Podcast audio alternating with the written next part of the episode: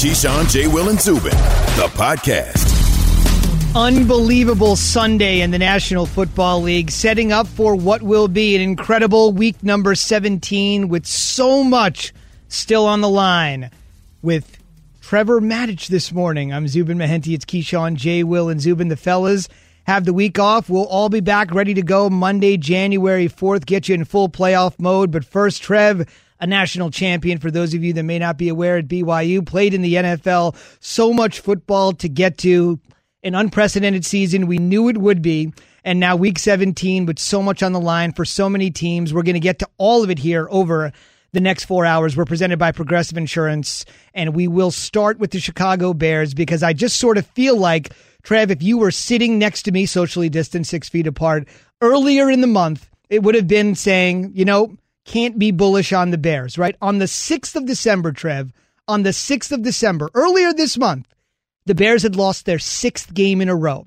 December 6th, they had lost six in a row. You thought they were finished. Matt Nagy was done. His seat was scalding hot. Mitch Trubisky likely wouldn't have been back. Hang on. Back it up.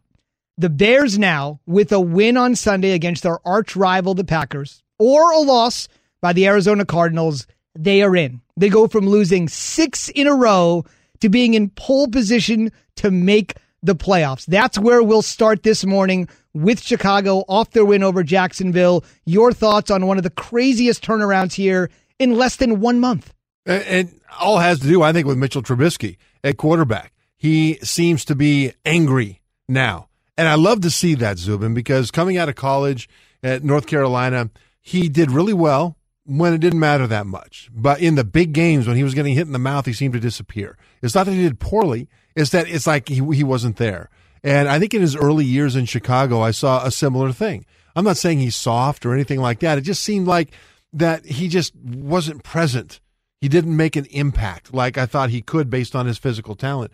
And really in the in the winning streak, the three game winning streak, he's throwing the ball farther down the field. His his stats in terms of passing yards in chunks have gotten much better. And I think part of it is just that he's angry. He's tired of it. He's tired of people saying he can't play. He's tired of being the butt of the jokes in Chicago. And I think he's come out and put that extra layer of of emotion on top of his game, and I think that's helping him. Now we are going to go to Chicago at 6:40 to talk to our Bears insider Jeff Dickerson 6:40 a.m. Eastern. Trev said they've put together the three-game winning streak not a moment too soon. Quality of competition is what it is, but as Key always likes to say, you just play who's in front of you. They beat the Texans 36-7, they're going nowhere. They played the Vikings in what was actually a huge game for both teams. Both teams actually came in at 6 and 7. They edged them 33-27 and then a win over the Jags yesterday 41-17 which clinched the number 1 overall pick for Jacksonville. They have not won since week number 1. Let that settle in. The Jags have not won a game since week number 1. That 6-game losing streak started with a loss to the Rams who are fighting for their playoff lives. Then a loss to the Saints, the Titans, the Vikings, the Packers, and the Lions. Again, on December 6th, lost six in a row. They also thought it was a lost season and a lost career for Matt Nagy. And I'll be interested to see what Jeff Dickerson, our Bears insider, has to say about this because I'm going to give you the totality now of Matt Nagy. If I was an attorney, if I was representing the case for Matt Nagy, everybody says he's on a scalding hot seat. This is what I would say. Three seasons in the NFL will be complete next week after their game against the Packers. Again, a win over the Packers, and they're in. A Cardinals loss to the Rams. The Bears are also in in that way. So they got two ways to get in a win and take care of business, or they can leave it up to the Rams. Three years for Matt Nagy. First year, 12 and 4, double doink in the playoffs. We remember that, but 12 and 4, they get into the playoffs for the first time in eight years. That has to mean something for equity. Then they backslide to 8 and 8. If they win on Sunday, they'll be nine and seven. So, in a best case scenario, Trev, 12 wins, eight wins, nine wins. That means three seasons, two playoff berths, zero losing seasons. Let that settle in for a second, considering the way people talk about Matt Nagy. In a best case scenario, with the win against the Packers, he would be in the playoffs two of his three years and never had an under 500 season. When you see it that way, to me, suddenly that scalding seat isn't so hot. And you've got to also look at the quarterbacks that he's facing and that he has to face them with. Now, they chose Mitchell Trubisky. I get that. But you've got Aaron Rodgers up in Green Bay, Matthew Stafford at Detroit, And then Kirk Cousins, who's a pretty good quarterback. I like him better than a lot of people do in Minnesota. And then you've got Chicago. And so he's dealing with at least with the Lions and with especially the Packers with a quarterback situation where he's going to have the lesser of capability.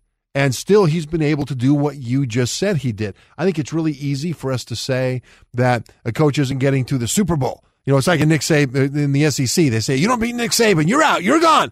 Well, who does? Right, right now, the Packers are on a run, right? And to be second to that, is not such a bad thing as long as the trajectory is improving. And right now, the Bears' trajectory is improving. Indeed. I want to talk about the Packers here in a second because essentially the Bears and the Packers right now might be in the same division, but they're also battling for the top of the NFC playoff picture and the bottom. But before we get to the Packers and what they did on Sunday night football, which opened some eyes big time, Mitch Trubisky and the Bears, 30 plus points, three straight weeks.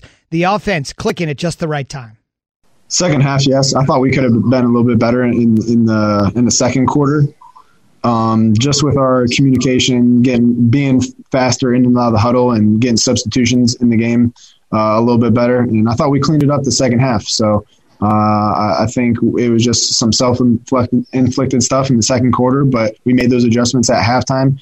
Uh, came out and, and was playing fast in the third and fourth quarter. So that's good teams make adjustments and they know when to self correct and, and, when to get on each other and just communicate. And we were able to make those adjustments, and I, I think we did make some progress, especially in, in the in the third quarter, um, just putting the game away and and coming away with a win as a team. There you go. That's Mitch Trubisky. Again, we'll go to Chicago Bears insider Jeff Dickerson joins us at 640 for a team that has turned it around at the exact right moment. Once again, a win over the Packers and they clinch a playoff spot. They will play at 425 Eastern, also at 425 Eastern in week number 17. It'll be Arizona and the Rams. The Bears could also get in with a Cardinals loss, so they'll be scoreboard watching. Just take care of business. You don't have to worry about the Cardinals and the Rams. But at the very same time, a Rams win over Arizona could also get Chicago in. So a duality of ways for them to get into the playoffs. But why not just win, get in, go there with a little bit of momentum? We're asking this morning on the Dr. Pepper Twitter feed who do you trust more?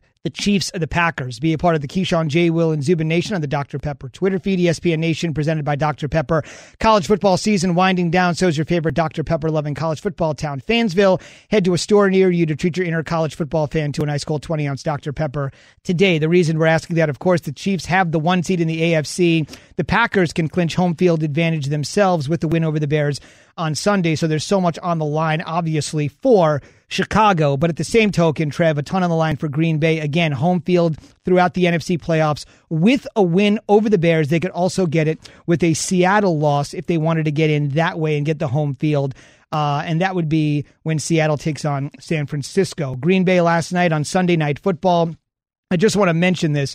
Uh, Tennessee had no chance. Everybody knows about how putrid their defense is. They allowed 448 yards to the Packers, Trev. Mm. And here's how it started Aaron Rodgers' first drive of the game five for five, 40 yards, touchdown, Davante Adams. Once that happened and the snow started falling, it got cool. Aaron got hot, five for five, 40 to Davante Adams and it was all over from there. I want to make a, just a plea here for Davante Adams for Offensive Player of the Year. There's some talk about Alvin Kamara, Travis Kelce, first tight end with back-to-back 100 reception seasons, but Davante Adams, 109 catches, 1,328 yards, 17 touchdowns of the season. Obviously, it's a dependent position. Rodgers has put him in that boat, but the Packers themselves take care of business on Sunday Night Football. They beat the Bears, they get home field. Bears beat the Packers, they get in the playoffs. Pretty juicy for the NFL's oldest rivalry resume for the latest time this coming Sunday. Yeah, it's really juicy. And I think really the key for the Bears is going to be to pound the run because I think that's where they could get an advantage. They won't have an advantage at quarterback. They just won't. You know, the pass rush of the Bears can be very good when it heats up. But Rodgers gets the ball out so fast, I'm not sure they can really count on that. What they have to do is keep him on the sideline. It's just old school. Talk about the oldest rivalry. It's it's what they need to do. And the Bears run the ball pretty well. They're not great, but they're okay. That okay needs to be enough to move the chains because they do not want this as well as Tan or excuse me as Trubisky has been playing. They do not want this to turn into a quarterback duel. Indeed, Green Bay wins home field throughout. Bears win. They get themselves into the playoffs. Pretty darn simple there for those two. On the way the number one question for the Jets what should they do with the number two overall pick. We'll get to it next with Trevor Matich and Zubin Mehenti on ESPN Radio and Sirius XM Channel 8. Keyshawn, J. Will, and Zubin, the podcast. We all know breakfast is an important part of your day, but sometimes when you're traveling for business, you end up staying at a hotel that doesn't offer any. You know what happens? You grab a cup of coffee and skip the meal entirely. We've all been there. But if you book a room at La Quinta by Wyndham, you can enjoy their free bright side breakfast featuring delicious baked goods, fruit, eggs, yogurt, and waffles. And really, who doesn't want to start their day with a fresh hot waffle? Tonight, La Quinta, tomorrow, you shine. Book direct at lq.com. Hi, it's Mike Greenberg letting you know ESPN Bet is ready to take you through all the biggest sports moments this spring. The official sportsbook of ESPN has exclusive offers and markets from Scott Van Pelt, Stephen A. Smith, and me, plus many more. From the playoff intensity to finally getting out to the ballpark, there's no better time for sports fans. Sign up today. New users get a bet reset up to $1,000 in bonus bets if your first bet doesn't win. Download ESPN Bet today. What a play! Must be 21 plus and present in select states. Gambling problem? Call 1 800 GAMBLER. Terms and conditions apply. See app for details. Another crazy Sunday in the NFL and a crazy result between the Browns and the Jets and the reverberating effects, the residual effects we're going to get into here are numerous for the Jets, for the Jags, and most importantly, short term for the Cleveland Browns. With Trevor Matich and Zubin Mehenti, it's Keyshawn J. Will and Zubin. The fellows will be back. We'll all be back on Monday, January 4th. That'll be ready to go for the playoffs. The playoff picture still in flux. We kind of know the situation in some spots, but we're really waiting to see what happens with the NFC East, the bottom of the NFC playoff picture. We know the deal at the top of the AFC, but there's plenty to sort out here in week 17. It's time for Straight Talk brought to you by Straight Talk Wireless. All right, Trev, let's get right to it. The Jets with that stunning win over the Browns. It stands to reason that the guy that might be the NFL coach of the year, Kevin Stefanski, is outdueled by a coach that probably is going to be fired within hours of the team ending their regular season on Sunday. That's a topsy turvy NFL for you in 2020. I want to run down the scenario here for the Browns. Believe it or not, they can still get into the playoffs, although their playoff chances have now shrunk to less than 50%. If they can win against the Pittsburgh Steelers on Sunday, they can get in. They can also get in, possibly, possibly here, if they want to, by virtue of a loss from the Indianapolis Colts, though they got the Jacksonville Jaguars. I wouldn't certainly bet on that. But here's the situation for the Browns that people didn't realize over the weekend what they were going into. People look at it and say Baker Mayfield, Trev, threw 53 times. What in the world was he doing throwing that many times against the Jets? Keep in mind, the Browns didn't have their top four wide receivers, all out due to COVID. And I don't even say that in a passing way. It's 2020. Even the most crazy of things is said in such a staid tone that nothing seems surprising anymore. But just let that settle in. They didn't have their top four wide receivers. So Baker didn't have anybody to essentially throw to. Baker also didn't have his left tackle. Baker also didn't have his starting right guard. His top two wide receivers, one of them, his top two wide receivers, came from the practice squad. Their flight to Newark, New Jersey to play the Jets was delayed four hours, and then they had contact tracing on the ground. On Sunday morning, without their top four wide receivers, Kevin Stefanski gathered the wide receivers he did have, and they ran routes and went through things in a parking garage to make sure they could all get on the same page. No excuses. All of it happened. They lose. The Jets clinch the two spot. The Jags have the one spot in the draft. We'll talk about that in a second. But now, after all this adversity, the Browns need to win against the Steelers to get in. They could get a little help to get in, but this was a disastrous performance any way you look at it Sunday, no matter how depleted they were. So, what do you think about them with the with the receivers out, throwing the ball 53 times anyway? What do you think, Zubin? It just didn't seem like a recipe for success, considering I think they have one of the best running games in the NFL. Yep. Now, most people agree with you. I see it differently. Okay, go ahead. Right? I don't mind them throwing the ball 53 times. I thought it was the right decision. Here's why. Guess who also knew that they were struggling at receiver? The Jets defense, and they were crowded up at the line to gum up the short passes and to gum up the running game, especially. And the running game went nowhere. And when you're a play caller, the first thing you need to do is not commit to the run. The first thing you need to do is string together some first downs. And if your running game is getting utterly stuffed, then you've got to go to plan B. I mean, Nick Chubb averaged just about two and a half yards a carry. So did Kareem Hunt. They were going nowhere. So what do you do? You take what the defense gives you. And did the passing game go well? Actually, it wasn't all that terrible. They were able to move the ball through the air and they were in position to win. The reason they lost this game was not because they threw the ball 53 times. The reason the Browns lost this game was three fumbles by Baker Mayfield. One of them was at the 30 yard line, and four plays later, I mean, their own 30. Four plays later, Sam Darnold throws an 11 yard touchdown pass. Okay. And then uh, they he fumbles the ball on the 17 yard line, and the, the Jets punch it in from there.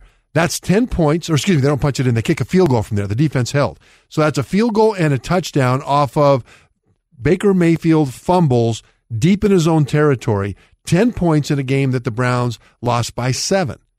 So it wasn't that they threw the ball so much. The problem was turning it over. And we would have talked about had he not turned those over or had the defense been able to hold on that touchdown. We'd be talking more about how the game plan did a good job of adjusting to what the Jets defense was doing by throwing the ball, even though that was counterintuitive. Instead, because of those fumbles and what happened on those fumbles, we're blaming the offensive coordinator for a terrible game plan. I don't think that's fair. Let's sum it up one more time before we hear from Baker Mayfield. For the Browns, their playoff hopes have plummeted to under 50%. Would have been a very high percentage to make it had they been able to win against the Jets. But instead, they now need a win against the Steelers. The good thing for the Browns is that the Steelers have clinched the division. So it's just a matter of what they want to do. Does Tomlin want to rest players? It should be an interesting scenario to see what he wants to do. You want to rest your guys, but then again, you've lost three of four games. You want to keep the momentum going in, especially after yesterday's rally against the Colts. We'll get into that in just a second. So Cleveland with the win over their arch rival Pittsburgh, who really has nothing to play for with regards to the division. It's sewn up. Again, they could also back their way into the playoffs with a loss if the Colts were to lose on Sunday, but the Colts are playing the Jags, who haven't won since week one. So win and take care of business. Don't depend on Jacksonville. and the Jags have something to play for, Trevor Lawrence. So they're they're looking the other. direction. I'm not saying they're going to tank, just to say that there might be some influence there that they might not it might be okay if they lose. Let's put it that way. Indeed. So the Jags do have the first overall pick of the 2021 draft. The Jets have the second overall pick. We're going to get into that in just a second. Baker's not thinking about it. Of course, he was the number one overall pick in his draft. He's thinking playoffs. But after yesterday, he evaluated his play and what is ahead. There's no excuse. Uh, plain and simple, I, I, failed this team. I put three balls on the ground. Uh, two of them that, you know, they recovered, and then the other that on the fourth down obviously needed to just hold on to the damn ball. So, uh, plain and simple, um, I have to hold on to the damn ball. Uh, I failed this team. Uh, we had exactly what we needed to win this game, uh, and I didn't do good enough. And that's that's it. There's there's nothing. I'm proud of these guys for being able to step up. I mean, these guys didn't even think they were going to play. So uh, for for anybody to criticize them, uh, shame on you. put it on me for, for not doing my job, for not playing at a high level like I like I should have, uh, for for not getting these guys uh, going and, and, finishing out this game. So that, you know, got to hold on to the ball uh, during a QB sneak. Baker doing the right thing, putting him on himself. Straight talk wireless, no contract, no compromise. But again, let me just stick up for Baker. I know he is criticized all day long, but he didn't have his top four wide receivers, his left tackle, his right guard, and his starting two wide receivers yesterday. I'm guessing Ja'Marcus Bradley and Marvin Hall were never on your fantasy team, even though I know most fantasy seasons ended yesterday. That's not a fantasy scenario. Instead of throwing to Jarvis Landry and OBJ, you're throwing to Ja'Marcus Bradley and Marvin Hall again without his top four wide receivers and without 40% of his offensive line, I'm going to give them a pass. And despite that loss yesterday to the Jets, again, they can get in with the win over the Steelers, who don't have a ton to play for divisionally, considering they've clinched the AFC North as Mike Tomlin and company. Again, even if they were to lose to Pittsburgh by any scenario, they could get in with an Indy loss. But again, Indy playing the Jags. The Jags haven't won since week one. They've got draft pick number one. The Jets have draft pick number two. And that's where we're headed next. Exactly what the Jets might do with pick number two, especially since we know what the Jags are going to do with pick number one. We'll get into it. Keyshawn, J. Will, and Zubin, the podcast.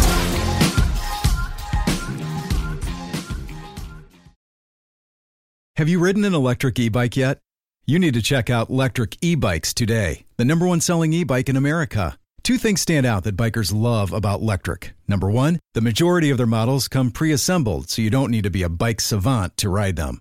Number two, Lectric wants to empower riders to spend more time exploring outside on their bikes, so they've made range a priority. Long range batteries allow riders to hit typically around 65 miles of range or up to 150 miles on some models. Bonus Lectric has purposefully priced their bikes to be affordably awesome, so you don't have to break the bank to get these sweet rides.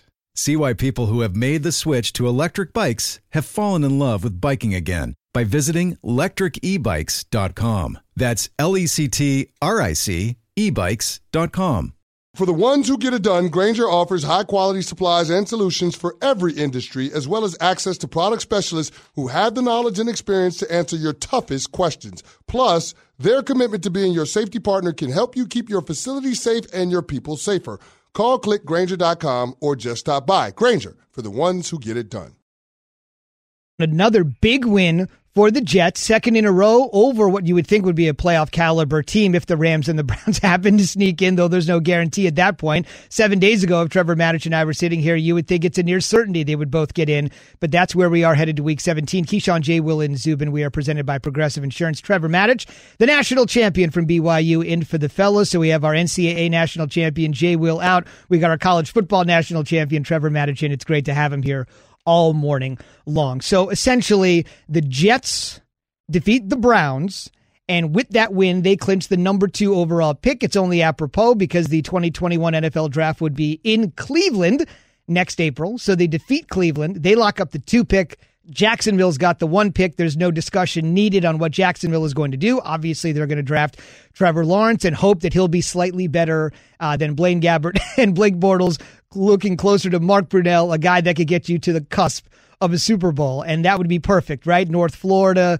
Lawrence is from Lawrenceville, Georgia. Could be a perfect situation there if you put it all together and make it work. That seems like a franchise that's irrelevant, that's spinning its wheels, and the only thing that could make most people pay attention to the Jags would be getting Trevor Lawrence. Let's put him there. The Jets are in the two spot, firm. They could go after Justin Fields. They could go after Zach Wilson, another BYU stalwart to match the man sitting six feet from me. They could go with Trey Lance. They could go with Mac Jones, Kyle Trask. It certainly doesn't seem like those two would be in top two territory, but they do need a quarterback, or maybe they don't need a quarterback. Or Trev, maybe they could spin that package of the number two pick and get a plethora of picks. So, what should the Jets do? I some of the quarterbacks not named Trevor Lawrence, double down on Sam Darnold, and then build around him with somebody at the two pick, or package the two pick and get more picks. I think they should stay with Sam Darnold. I think he has gotten a, a, a bad deal out of this whole thing because of the the team around him.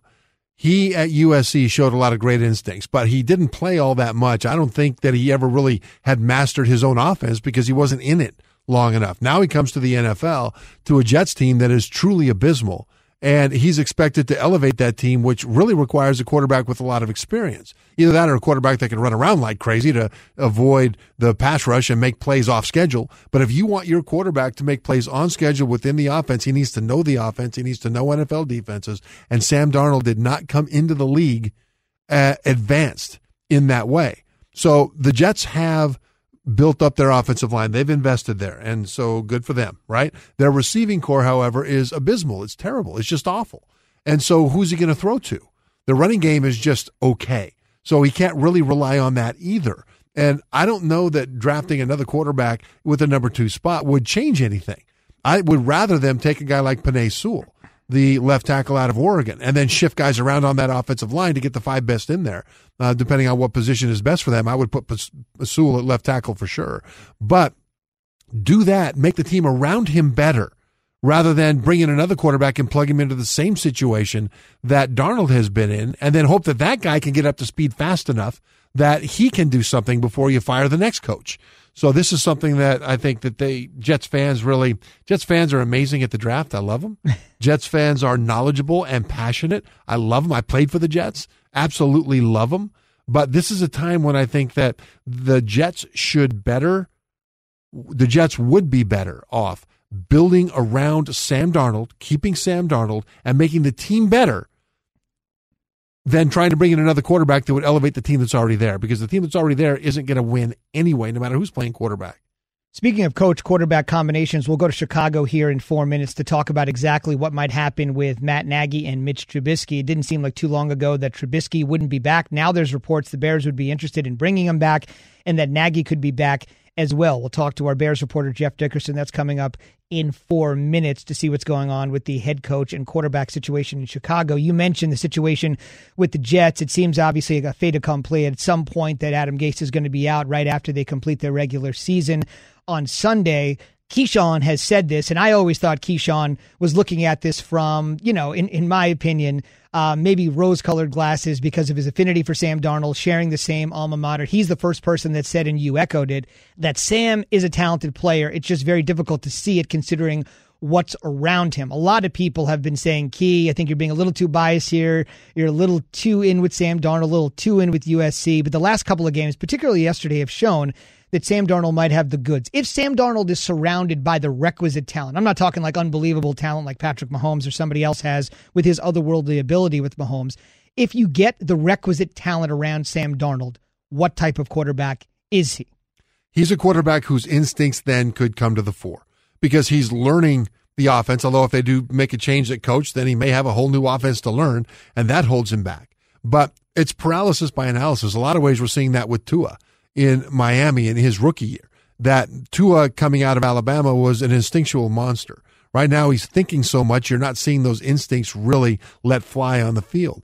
And is Darnold was a similar kind of quarterback at USC. So as you give him new offenses to deal with and then receivers that aren't getting separation to go with more complex defensive looks that he has to understand, his instincts don't really get onto the field yet. And we won't know what Darnold's ceiling is until he has fully mastered an offense and he has guys around him that can run that offense well. Until then, remember, the kind of quarterback that you would need at the Jets is a grizzled veteran who can distribute the ball really fast and who can run like crazy. Not a whole lot of guys out there like that. And that's not where you're going to build your team anyway, because you're talking about bringing in a guy who can make up for problems elsewhere. You know what?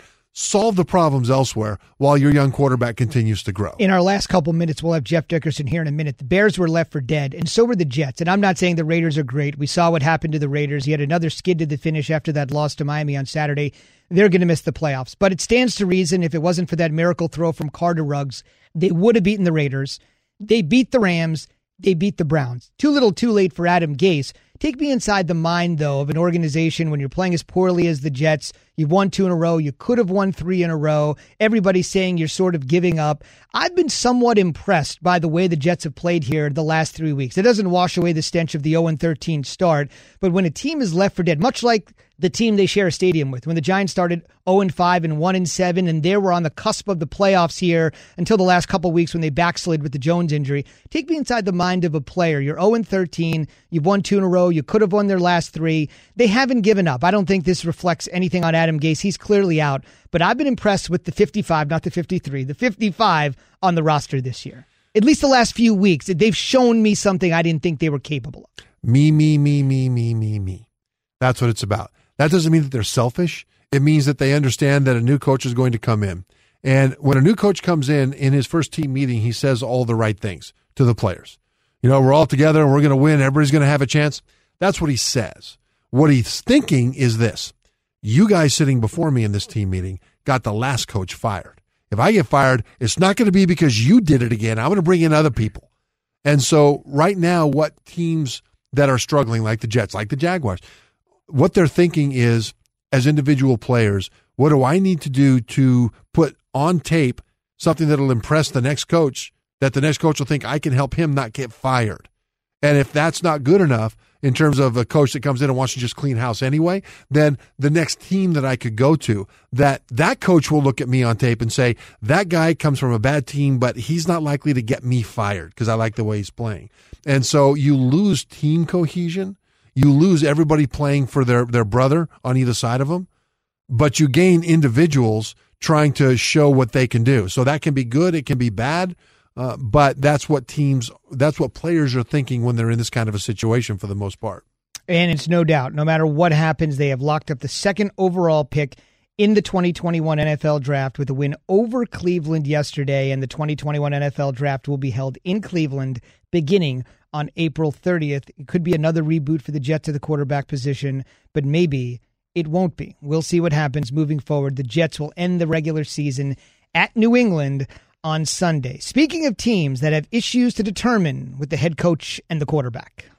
And that team, of course, would be the Chicago Bears. Jeff Dickerson is our Bears reporter. He's with the team 24 7, 365. He joins us this morning on Keyshawn J. Will and Zubin. Trevor Matich, the national champion, the ESPN college football analyst, in for the fellas.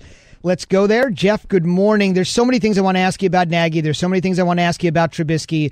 But first things first, just give me the feeling in the city, winners of three in a row, with the possibility of getting into the playoffs by beating their arch rival next Sunday to seal the deal? I would say, Zubin, there's cautious optimism. But then again, I think Bears fans, after watching the Packers play against Tennessee last night, are a bit concerned. And guys, I you know, hate to say this uh, for the Bears' sake, but Green Bay has won 18 of the last 21 in this series. I mean, it has been so one sided. Uh, the Bears had a chance to make the playoffs in Week 17 back in 2013. They had to beat the Packers at home to get in, and they lost in spectacular fashion uh, in the last minute. So I think there is this sense that, hey, look, the Bears have capitalized on playing a lot of bad teams. I know we'll talk about Trubisky and the offense, but, you know, Houston, Minnesota, Jacksonville, the game they lost to Detroit about a month ago. Remember, the Lions were 31st in defense going into uh, week 16. So they have really capitalized on these on these poor teams. Now, what happens does this offensive renaissance continue when they play a team like Green Bay in week 17? And if they get in, how do they fare in the playoffs? So I think fans are excited that there's something to play for this late in the year. But there is that, that dread that, oh no, I mean, this might be fool's gold because they're doing this against some really bad defenses. Well, you talk about Trubisky. Now he's being looked at by the Bears uh, as possibly a long term solution, at least Bears fans. Where do you think Trubisky stands after playing so well the last few weeks? Yeah, I mean, Trevor is helping himself, but it is, uh, isn't it so like today's uh, sports age that you attach so much significance to what has happened right in front of your face and you ignore what's happened the last three plus years? I mean, the Bears have had enough time to make a decision on Mitchell Trubisky's future. And in fact, it seemed like they had done that. They declined his fifth year option. They benched him in week three in favor of Nick Foles. And now, to his credit, Trubisky comes back in again against defenses that ranked in this order, guys 31st, 30th, 27th, and 32nd. Not that I'm keeping count or anything, but he does this. And now there's this groundswell of, well, he's got to come back next year. Well, I mean, I've heard people say the franchise tag. Guys, the cap is going down this year. You're going to have a $27 million franchise cap a number on, on Mitchell Trubisky next year. I, I don't know if that's really possible. A long term deal after declining his fifth year option. I'm not sure if that makes a lot of sense. And Trubisky probably, in his own mind, would like maybe a clean start uh, from Chicago. It did not go well for him as far as, you know, his dealing with um, the public perception and losing his job earlier this year. So you can't rule it out. But I think, guys, the best thing for the Bears to do, and I think what they're going to do, is let's see what happens against Green Bay. If Mitchell Trubisky plays great against the Packers and then they get into the playoffs and they actually win a playoff game or games for the first time since 2010, maybe the conversation changes. I know we're just as this instant analysis society, but I think maybe showing a little more patience and seeing how this plays out is the right thing to do. Jeff Dickerson is our Bears reporter. He joins us this morning. There's also plenty on the line for Green Bay. Obviously, the Bears win and they're in. They can get in with the Cardinals loss. The Packers win. They clinch home field in the NFC. So it could be really interesting at 425 Eastern on Sunday to see how the top and the bottom of the NFC playoff picture is determined with two teams from the NFC North battling. You mentioned the totality, the cumulative statement. Just don't look in front of you, right? For Mitchell Trubisky, take a look at the totality of what he's done since he's drafted. On that tip, Jeff, I'm going to ask you this. Use the criteria you just mentioned, and I'm going to be the attorney here for Matt Nagy. Three years on the job, 12 wins, backslide to eight wins, mm-hmm. possibility of a winning season on Sunday. So let's go best case scenario. They beat the Packers. That means three years on the job, 12 wins, playoffs, eight wins, missed the playoffs, nine wins in the playoffs. In other words, three years, two playoff berths, zero sub 500 seasons in his three years on the job. The way people are talking about this guy, you would think that his record would be far worse. Let's say they win and they're in. He's in the playoffs for the second time in three years. If I'm not mistaken, Jeff, he was the guy that ended the Bears' eight year playoff drought, that 2010 year you mentioned. Wouldn't he be back if that's the argument? Isn't that a pretty good argument? There's no question, Zubin. He was coach of the year in 2018 in the NFL. I hate to say, I hate to date myself here, guys, but I've covered the Bears since 2004. They've made the playoffs a grand total of four times since I've covered the Bears, okay? To make the playoffs two out of three years, that's like George Halas, Mike Ditka level here in Chicago, right? I mean, in three years of 500 football or better. Now, Lovie Smith did that at the very end, and then Mark Trestman had the one 500 year in 2013. Before that, you have to go back to the real heyday of Ditka in the mid 80s to find a Bears team that for three consecutive years had a 500 record or better. Matt Nagy is young. He's figuring this out. It hasn't been perfect. There have been a lot of problems offensively, but the one thing I will say about Matt Nagy, guys, those guys, the Bears play hard for him. They've never mailed it in. They haven't looked great. But, you know, when they had lost six in a row, they came out every single week and they played inspired football and they, they just play for the guy. So I would be of the mindset that absolutely Matt Nagy, um, has two years left on his contract. He deserves to be back. And if they just win on Sunday, I think that becomes an absolute no doubt proclamation. There's no doubt about it. On the 6th of December, okay, earlier this month, on the 6th of December, they had lost their sixth straight game. And now they're in a win and in situation for the playoffs. I don't think you could want anything more than that. Jeff, thank you so much. Thank you, guys. That's Jeff Dickerson joining us. Let's go from A to Z. And from A to Z is brought to you by Redbox. Redbox has new movies at the box and streaming on demand. Don't miss Tenet, starring John David Washington, famous father named Denzel, and Robert Pattinson. Visit redbox.com for all the ways to watch. There were 10 games in the NBA on Sunday. That's a rarity, but when you're trying to squeeze the season in with 72, 10 on a Sunday is a lot. And the Clippers got manhandled by a lot by the Mavs. This was a first round playoff rematch from the bubble. Mavs lost that series and they took it out on the Clips in a huge way. They beat them by 51. The Clippers were down 50 at the half. Let me say that again. They were down 77 27 at the half. They didn't have Kawhi. He got eight stitches after he got hit by a little friendly fire, a little elbow on Christmas Day. No excuse for the remaining superstar for the Clippers yesterday, Paul George. The Clippers just got waxed. It's not that big of a deal. Yeah, we got our, our butts kicked today, um, but you know, it's it's one game. Um, I think we'll just take what we need to take away from today um, and go to the next one. Um, we wasn't ready today. We wasn't prepared. Um, not from the plan, but just from us being ready to go. Um, and that's on me. Um, and so, you know, we'll be ready for the next game. We'll see. No team had ever trailed by 50 points ever in an NBA game at the half. They look like the old Clippers for a night, not the new look Clippers. And in a story that started percolating yesterday morning, Adam Schefter reporting that Urban Meyer might be in play for some NFL coaching opportunities. A source connected to one of the two teams that's looking, telling Schefter and ESPN that Meyer did not dismiss the overtures. He intends to make a decision in the next week. Remember, he's got no experience at the NFL level. He's been wildly successful everywhere collegiately, from Bowling Green to Utah to Florida to Ohio State. From Adam Schefter to our college expert, Adam Rittenberg, on the challenges that Meyer might face at the highest level of football. I'm just fascinated, guys, to see what type of fit Urban would be in the NFL. You know, where you don't have all the best players, uh, where the talent is more even, and, and how would he handle that? How would he handle the intensity that he brings, which is sort of his hallmark at the college game? It's fourth and one every day when Urban Meyer's your coach. Can that translate to the NFL, or would he take a slightly different approach? Now, Trevor, you say there is one intangible regarding Urban Meyer that nobody's thinking about. Either you can lead men or you can't, no matter the level of football. That's right. And really, the first priority of an NFL head coach is leadership. And it's a different style of leadership in some ways because you're leading a different kind of, of athlete. In college, you're taking 18 year old unguided missiles out of high school and you're hmm. developing them into productive men, both on and off the field. In the NFL, you're grown men with kids in school and, and everything else. So it's different there, but the principles of leadership remain the same. And Urban Meyer succeeded at that at the highest level, up there with Nick Saban, up there with the very best of them, Dabo Swinney.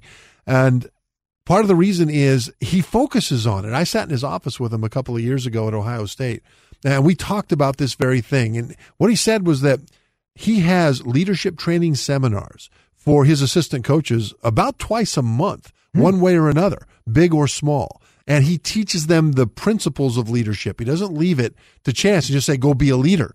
Then those assistant coaches go into their position meetings and they teach those principles to their players. So the natural locker room leaders are taught principles of how to be an effective leader. And that's one of the reasons Ohio State has been so effective over the years under Urban Meyer. Leadership and the ability to project it into the locker room and then benefit from it out of the locker room are what I think he can do in the NFL just as well as he did in college. And that's the most important thing for an NFL coach to be able to do. The one thing I would quickly add to that is right now he's a member of the media. He's actually an excellent college football analyst. He works for Fox. He formerly worked for ESPN in that role, and I think he's done a great job. If he was a college coach at this time, he would be straddling both worlds. I got to try to salvage this recruiting class. I told all these kids I was going to be here. Now I'm jumping to the NFL. I got to tell these kids one thing. I got to tell NFL teams another thing. Right now, when you're in TV, there's no strings attached. Take the extra days. Don't worry about being at the whims of an 18 year old kid. You make the best decision for yourself.